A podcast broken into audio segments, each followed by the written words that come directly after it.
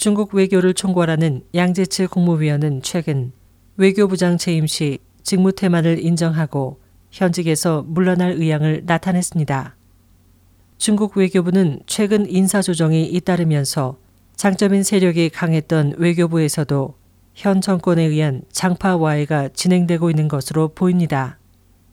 홍콩 잡지 증명 1호로에 따르면 양 씨는 공산당 지도부에게 외교부장 재임 시 외교부 내의 부패를 방임해 그로 인한 교율 위반 사건이 다발했던 것을 반성하고 현재 국무위원직 사임 의사를 나타냈습니다.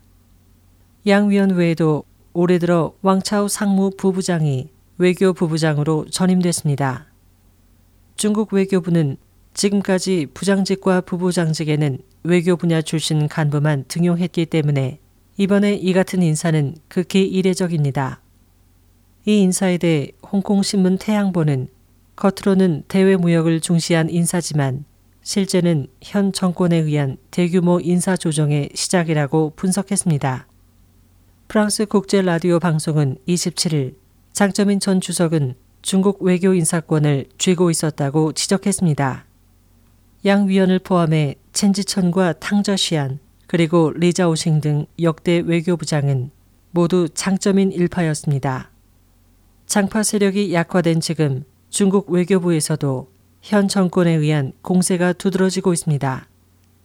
리커창 총리도 최근 외교부 회의에서 외교부 간부의 자질을 문제 삼고 외교기관의 조건과 시설, 보장은 세계에서도 우수하지만 정체성과 전문성, 그리고 교양의 자질에 문제가 적지 않다고 지적했습니다.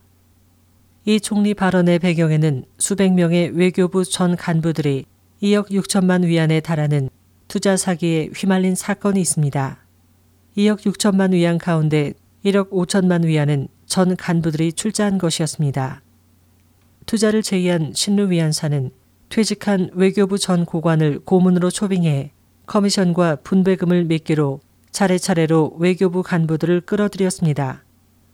이 사건에 대해 정권은 2012년 신루 위안사 대표를 체포해 더 심각한 상황을 막았으나 이번에야 중국 언론이 이 사건을 보도한 것은 이 사건을 통해 현 정권이 외교부에서 집안을 다지기 위한 것으로 보입니다. SOH 희망지성 곽재현입니다.